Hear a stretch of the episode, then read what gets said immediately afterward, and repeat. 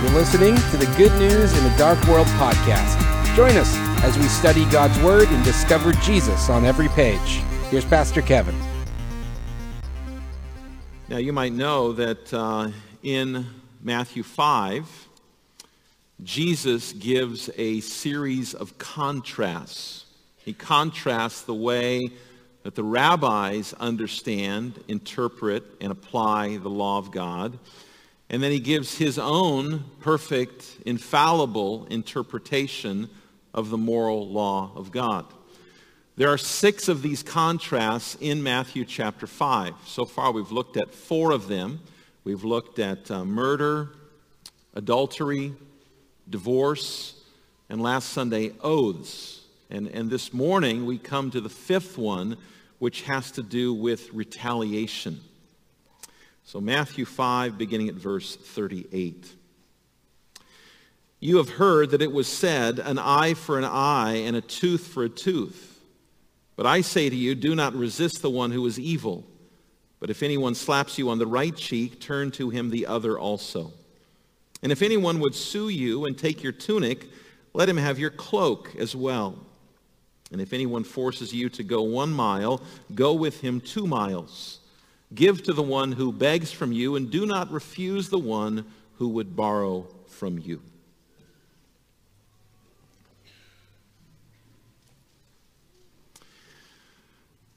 Is there another passage in the Bible that clashes more with our natural tendency? I mean, what is your natural tendency when someone wrongs you? It's to get even, right? It's to uh, settle the score. It's to get back at them. What's your natural reaction when someone cuts you off on the freeway? What's your natural reaction when someone says something hurtful about you? Our natural reaction often is to get even.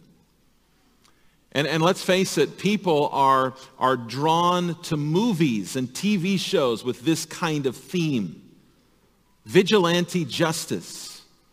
Charles Bronson, for those of us who are older. Bruce Willis. Liam Neeson. Hunting down the bad guys and giving them what they deserve. Deep down in the human heart is this desire for personal vengeance this desire for retaliation. Take nothing from nobody. And what Jesus says here in this passage and in the next passage as well goes completely against the grain of the way that you and I tend to think. Very few passages are as challenging as this one. We're going to look at this passage this morning under the same two basic headings as we've been looking at these other contrasts. We're going to look, first of all, at the rabbi's teaching on retaliation. And then we're going to look at Jesus' teaching on retaliation. Jesus begins by, by stating the traditional Old Testament understanding. He says, you have heard that it was said, an eye for an eye and a tooth for a tooth. Most of us, that's a very familiar phrase to us. It's a teaching that's found in the Old Testament, specifically in three places. It's in uh, Exodus 21, it's in Leviticus 24, and it's in Deuteronomy 19. An eye for an eye and a tooth for a tooth. This is known in Latin as lex talionis, the law of retaliation. Now, now this might seem rather cruel to us and rather barbaric. An eye for an eye and a tooth for a tooth. We, we might conjure up images in our minds of, of vigilantes roaming the lands, gouging out eyes, pulling out teeth. But when you think about it, lex talionis is actually a good and wise principle primarily because it, it keeps people from pursuing excessive retribution. You might remember in the, in the very first book of the Bible, in Genesis chapter 4, there's a man by the name of Lamech. And Lamech in Genesis 4 makes this boast. He says, I have killed a young man for wounding me, a young man for striking me. If Cain's revenge is sevenfold, then Lamech's revenge is 77-fold. In other words, Lamech was saying, if you injure me, I'm going to kill you. If, if you harm me, I'm going to get you back 10 times worse than what you did to me. Lex talionis, the law of retaliation, sought to rein in that kind of thinking. Lex talionis said the punishment must fit the crime. And the Mosaic law was very clear about this. For example, if, if you stole your neighbor's donkey, you would have to pay back two donkeys, one that you stole and one of your own. That was considered to be fair and just. If you punched your neighbor in the face and broke his nose, your nose would be broken. If you killed your neighbor, your life would also be taken. And again, this, this principle of an eye for an eye and a tooth for tooth was, was designed to keep people from retaliating in some excessive fashion, which was very common in that day. Instead of saying, okay, you, you knocked out my tooth, I'm going to knock out 10 of your teeth, Lex Talionis said, no. One tooth for one tooth, that's it. Now, what was so wrong with, with the rabbi's interpretation of this? Why does Jesus come along and, and, in a sense, have to correct their understanding of lex talionis? Well, here's what the rabbis were doing. They took this law, a, a law that was meant for use by the civil government, and they applied it to individual people.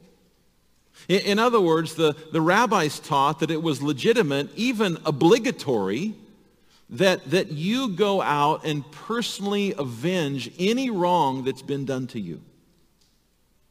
You see, in the Old Testament, if, if some guy knocked out your tooth, you would go to the court in Israel and you would say, this guy knocked out my tooth. And on the basis of two or three witnesses, a, a decision, a verdict would be rendered, and the punishment would fit the crime. You didn't break into the guy's house when he was sleeping and hit him across the face and knock out his tooth to get even with him. But, but the rabbis were essentially saying the law of Moses allows you to go out and get personal vengeance, personal retaliation. And, and so by all means, the rabbis were saying, go out, go ahead, and get even.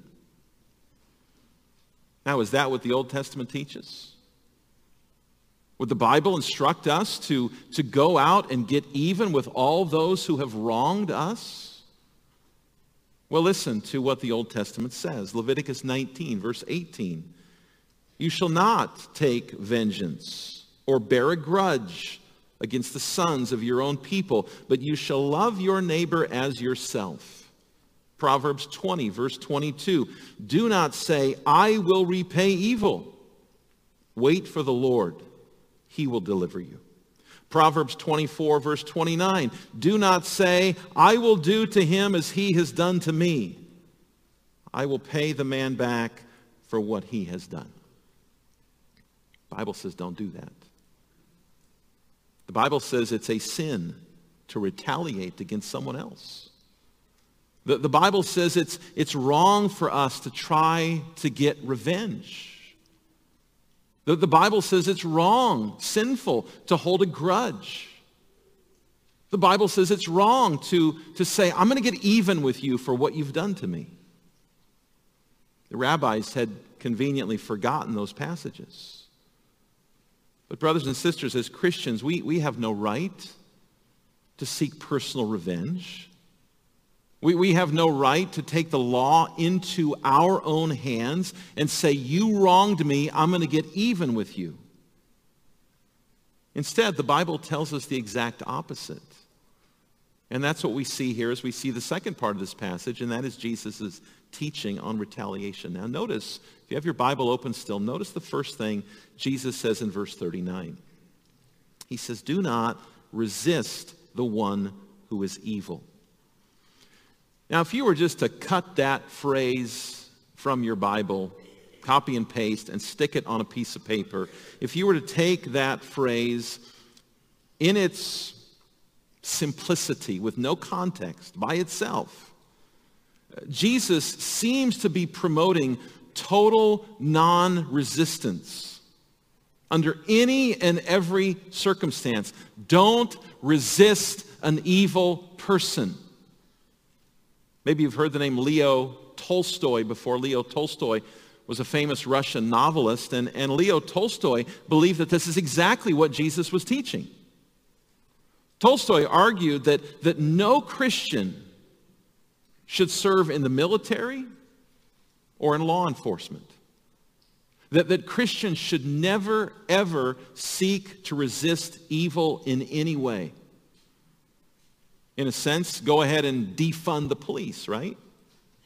It's kind of Tolstoy's idea. Now, there's a major problem with that view. There's a major problem with what Tolstoy was teaching. And that is that what Tolstoy said was in major contradiction from other passages in the Bible. For example, Romans chapter 13 says that the civil government has been given the task and the power to punish evildoers. Listen to Romans 13, verse 4.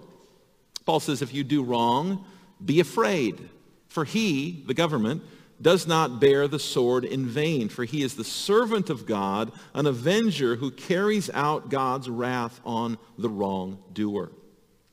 1 Peter 2.14 says that the civil government has been sent by God to punish those who do evil. And, and so Scripture is clear that the civil authorities have been given a task, a task to punish people who break the law. Of course, the problem in our day is that the civil authorities seem to be doing a pretty lousy job of that. And on top of that, maybe because of that, you have immense disrespect that is shown for law enforcement today. But then what does Jesus mean when he says, don't resist the one who is evil? If, if he's not arguing for, for total non-aggression and non-resistance, what is he saying? Well, two things Jesus is saying here in this verse. First of all, what he says here, he says to his people, not to governments. Jesus is not talking here about a nation's civil laws. He's not saying that, you know, the government, you need to let murderers go free. Don't punish rapists. Don't punish people who break the law. Just let them go. Instead, Jesus is talking here about our personal relationships. Our relationships between one another. And secondly, it's also important to read this statement, don't resist the one who is evil, in its context. This is why we don't lift verses out of their context. Because when we read this verse in its context, we then see that Jesus goes on and in four statements, he explains what he means. And this is important for each one of us to hear this morning. First of all, the first statement that explains don't resist the one who is evil is found in verse 39 when he says, if anyone slaps you on the right cheek, turn to him the other also. I want you to imagine that you're standing up here on the platform with me and you want to slap me on the right cheek. Most of us are right-handed, right? And so if you're standing up here and you are facing me and you want to slap me on the right cheek with your dominant hand, which again for most of us is our right hand, what are you going to have to do? You're going to have to take your hand and you're going to have to backhand me across the right cheek. If you used your hand, your palm to slap me, you would slap my left cheek. You would have to backhanded slap me to slap me on my right cheek. The rabbinic law said this, to hit someone with the back of your hand was twice as insulting as hitting someone with the palm of your hand. A backhanded slap was essentially saying to the other person, I despise you. I can't stand you. You are nothing to me. This was an expression of utter contempt for another person to slap them backhandedly. And, and so when Jesus speaks here, it's not so much the physical attack that he's talking about. What he's talking about here is the fact that you are being insulted by someone else. And, and the context of this passage would lead us to believe that specifically Jesus is talking about being insulted for being a believer. Christian, you will be mocked for your faith. You will be insulted for your faith. Children and, and young people, you can expect that as you grow up, people will make fun of you for being a Christian. Before I was a pastor, when I, I worked in the business world, I would often have people say to me, why do you waste Sundays going to church? And, and other people would be actually much more hostile to me about being a Christian. We're going to be insulted. We're going to be mocked. We're going to be laughed at and, and scorned. And, and the question that we need to settle in our minds as Christians is how will we respond to them? How will you respond to the person who laughs at you, who makes fun of you, or maybe even worse, in some way persecutes you for being a follower of Jesus Christ? Should we retaliate against them? If someone makes fun of you for, for being a Christian, should you find something out to make fun of them for? If, if someone says to you, you know, you're such a moron for being a Christian, do we say, well, you're the moron? How do we respond to those who insult us? Jesus tells us, look at the middle of verse 39. If anyone slaps you on the right cheek, turn to him the other also. If someone insults you for your faith, don't get even. What should characterize you and me as followers of Christ is not a retaliatory spirit. It's not a vindictive spirit. Those things should not characterize or mark the believer in Christ.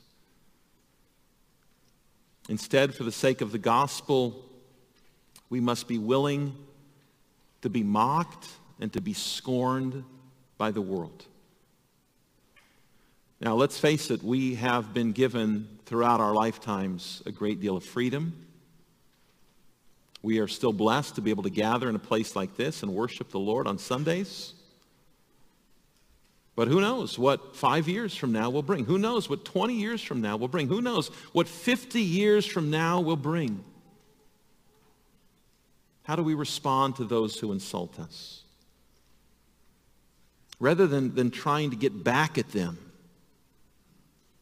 Rather than returning evil for evil, we are to respond with love. Now that's hard to do. But we are to respond with love. We are to respond with a concern and a care for their eternal soul. Do you remember Stephen in the book of Acts? Stephen was a man who he had a great concern for lost people. In Acts chapter 7, he's, he's preaching the gospel. He's, he's going through the, the flow of redemptive history, and he's showing how all of it culminates in the person and work of Jesus Christ. And, and the crowd of people to whom he's preaching don't like what he's saying. They don't want to hear it. And at a certain point, the, the passage tells us that they, they become enraged at him and they grind their teeth at him. They're so angry. And children, do you remember what they do to Stephen? They, they rush him, they take him outside the city, and, and they start stoning him. And as he's being stoned, just as he's about to die, he falls to the ground. And do you remember what Stephen says? Lord, do not hold this sin against them. And in doing this, Jesus or, or Stephen was emulating the pattern of Jesus. Jesus hanging on the cross. And what does Jesus cry from the cross? Father, give them what they deserve. Father, forgive them, for they know not what they do. Listen, there's no question that the message of Christianity is foolishness to the world. As Christians, we're never going to be popular. We're never going to be part of the in crowd in a worldly way. The message of Christianity is foolishness, the Bible says. Those of us who came to Christ later in life, at some point in our lives, it was foolishness to us. And we can expect the world to mock us, to insult us for loving Jesus and following the Bible. We can expect that. But how will we respond to them? Will we respond to them with anger and rage? Will we respond to them with, with some kind of angry post on social media, hoping that they get what they deserve? Good thing we don't get what we deserve. Or will we respond with love? Will we respond with a desire that they know Jesus? Jesus goes on. He gives a second illustration, verse 40. He says, if anyone would sue you and take your tunic, let him have your cloak as well. Now, now let's face it. We have most of us, a lot of clothes. We have clothes for all four seasons. We have formal wear. We have casual wear. We have everything in between. We have multiple pairs of shoes. But you know, in that day, the, the average person had essentially the shoes on their feet and, and maybe two or three more outfits, and that was it. And, and normally you would wear what was a, an inner garment that was known as your tunic. And you would wear an outer garment which was known as your cloak. That pretty much made up your outfit. The inner garment and the outer garment. The picture that Jesus is painting for us here is that someone has sued you. They've taken you to court, they've sued you, and you've been found guilty. And the only means you have to pay them back is the clothes on your back. Did you know that in that day, the court might award the other person your clothing? You would have to give them your tunic. You'd have to give them your inner garment. But, but Jesus says when the court awards this other person your inner garment, give them your outer garment also. Now, a good Jew would have immediately objected to this because the book of Exodus clearly states that an outer garment can only be given as a pledge. In other words, can only be given to a person for a temporary period of time, and they would have to return your outer garment to you before nightfall because you use that to keep warm in. It was essentially your blanket at night. Israel gets very cold at night, and so you would need your outer garment to keep warm. And so you can imagine the crowd that day saying, Jesus, how can you say this? Why are you telling me, go ahead and give them not only your inner garment, but also your outer garment? Is, is Jesus saying, you know, if people want to take your stuff, just keep giving it to them and giving it to them until you have nothing left? Well, that's not what Jesus is saying. What he's doing here is he's making an exaggerated statement to essentially say, don't be so quick to always demand your rights. Don't spend all your time and all your energy trying to avenge something that seems to be an affront to you. Don't be characterized by a bitter spirit. We shouldn't be known as those who think that everything is a personal attack against us. Instead, love ought to characterize us. Not, not a desire to get, you know, our pound of flesh, but a heart of compassion, a magnanimous, giving spirit. Paul talks about that in Romans chapter 12. He says, repay no one evil for evil, but give thought to do what is honorable in the sight of all. If possible, so far as it depends on you, live peaceably with all. Beloved, never avenge yourselves, but leave it to the wrath of God. For it is written, Vengeance is mine, I will repay, says the Lord. To the contrary, if your enemy is hungry, feed him. If he's thirsty, give him something to drink, for by so doing you will heap burning coals on his head. Do not be overcome by evil, but overcome evil with good. How do we respond to the evil of this world? One author writes this. He says what Jesus is saying here is essentially stop fighting for your honor, turn the other cheek, let others defraud you, and let God defend you. Let God defend you. Jesus' third illustration is found in verse 41. He says, if anyone forces you to go one mile, go with him two miles. Now, what's that all about? In that day, there was a law. The Romans loved to have laws, and they had a law that, that said basically uh, a Roman soldier could walk up to you and he could ask you to carry his pack or anything else for one mile, and you had to do it. Didn't matter who you were. Did, didn't matter uh, what the circumstances were. Didn't matter how busy you were. You couldn't say, well, I, I got ice cream in the car and I'm on my way home and I, I got to put this in the freezer. Didn't matter what you were doing. If a Roman soldier came up to you and said, hey, carry this pack for one mile, you had to do it. You had to do it. And often, what's interesting is that often what you would be carrying from that Roman soldier would be his weapons. Imagine that. You're a Jew, and you're carrying the weapons of your avowed enemy. Jesus says that's the kind of service that is to mark the child of God. Even when it's not convenient, even when you don't want to, you go that one mile. And when you've gone one mile, go two miles.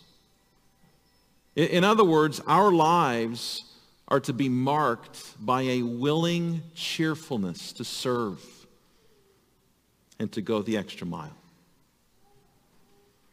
I think about a number of members of our congregation who serve in many ways that we don't even know about. People running around here to make sure blast happens on Wednesday night. People teaching all the way back in the other wing, Sunday school classes that many of us don't even maybe think about. People working in the nursery right now. People doing sound, video. People setting up the church, taking care of the grounds. All these things happen and we don't know about it. And these are people who are marked by a willingness to go the extra mile. And, and you think about this for just a moment and you think about how all of this is so, so cross-cultural in our day, countercultural. Turn the other cheek Get, give someone the, the clothes off my back, go the extra mile. Those are not the kind of phrases that characterize our world today. Instead, it's you hurt me, I'm going to hurt you. You, you offend me, I'm going to hold a grudge against you until the day you die. You want to take something from me? I'm going to get you back tenfold of what you did to me. You want me to selflessly serve other people? That's for weak people. I'm not doing that. Imagine the impact living the way Jesus calls us to live would have on an unbelieving world.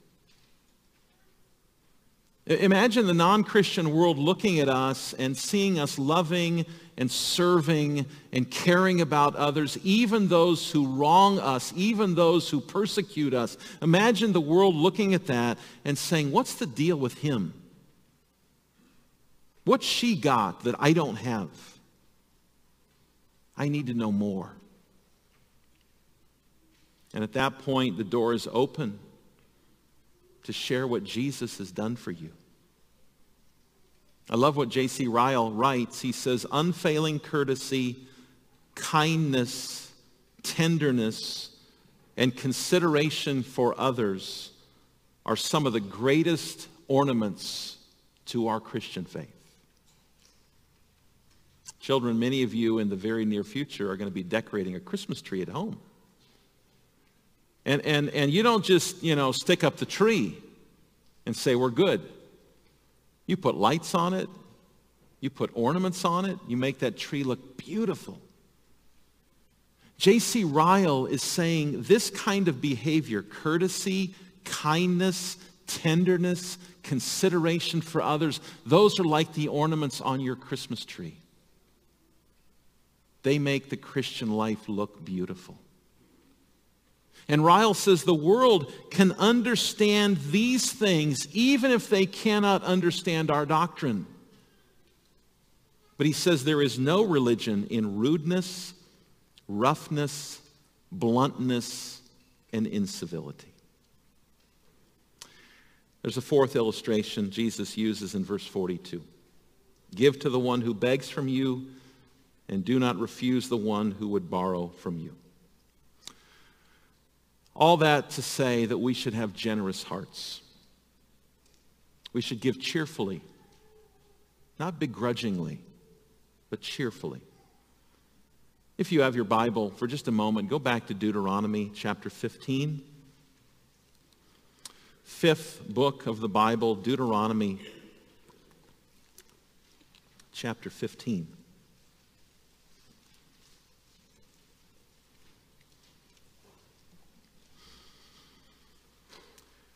Notice verse 7.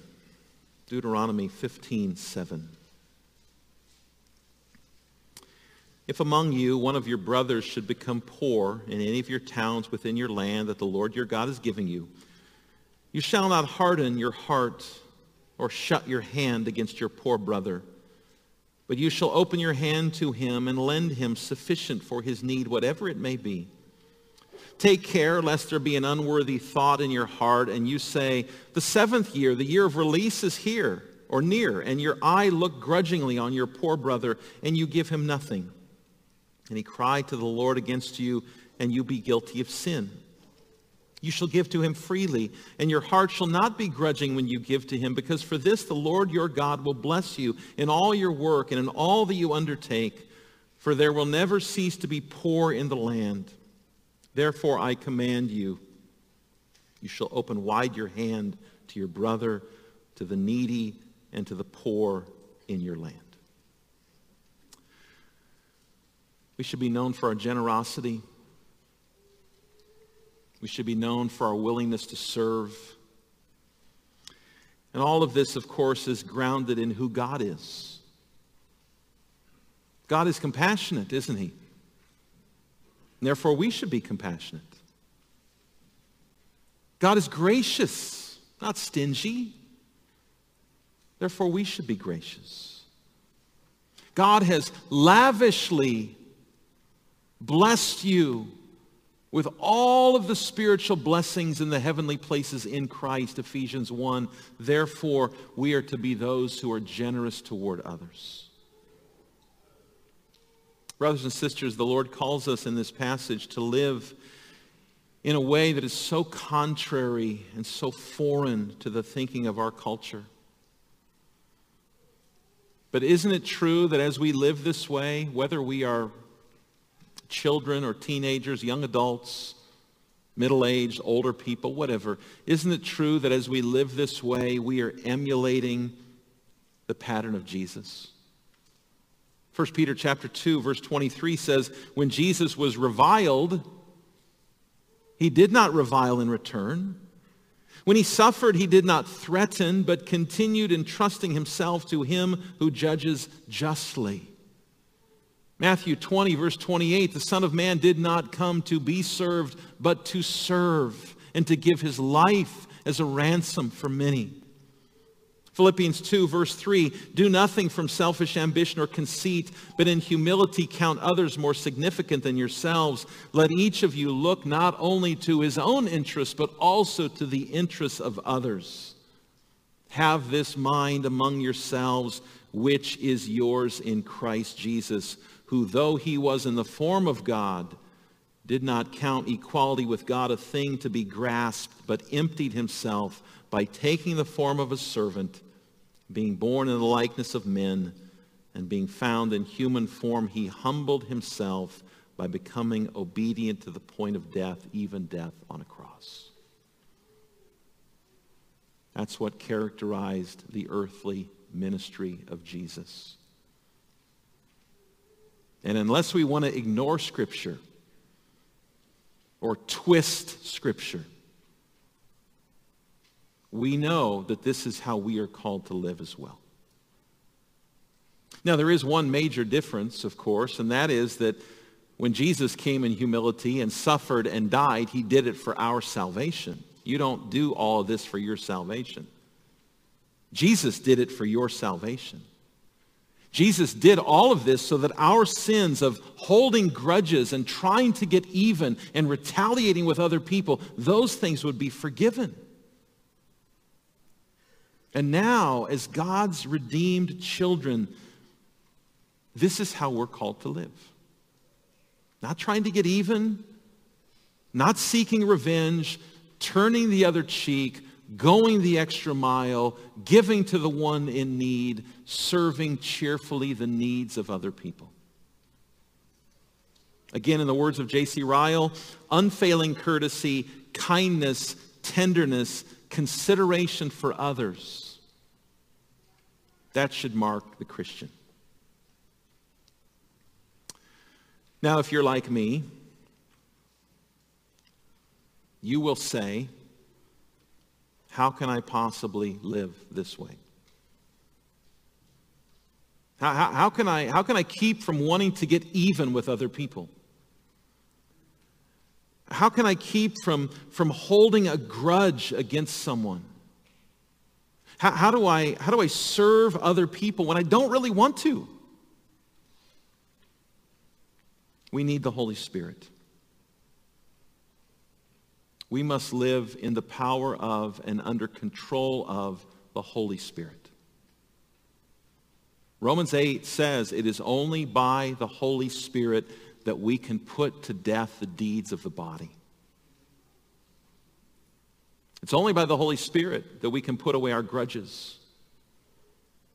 It's only by the Holy Spirit that we can put away our desire to get even. That's the Spirit's work in us. Galatians 5 tells us it's only by the Spirit that we will not gratify the desires of the flesh, but will instead exhibit the fruit of the Spirit, love, joy, peace, patience, and so on. Before you stands one who needs the Spirit of God. And you need the Spirit of God as well. It's only in his power, only in his power, that we can live the way Jesus calls us to here. Now, here's the wonderful truth. The wonderful truth is that you and I and all believers in Jesus have the Holy Spirit. He indwells each one of us. And he will, he will give us the power and the strength to live lives of grace and love and compassion toward others. Christian, you have the Spirit of God.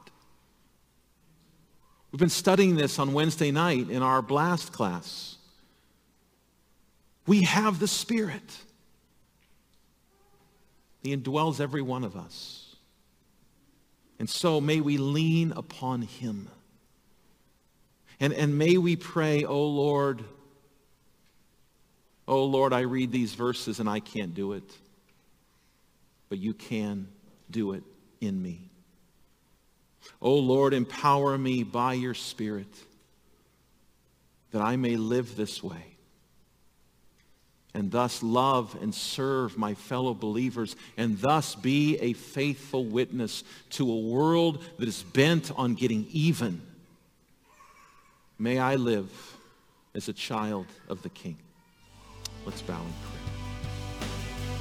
If you have been blessed by this podcast and would like to support this ministry, you can find us at www.goodnewsinadarkworld.com. Thank you for listening.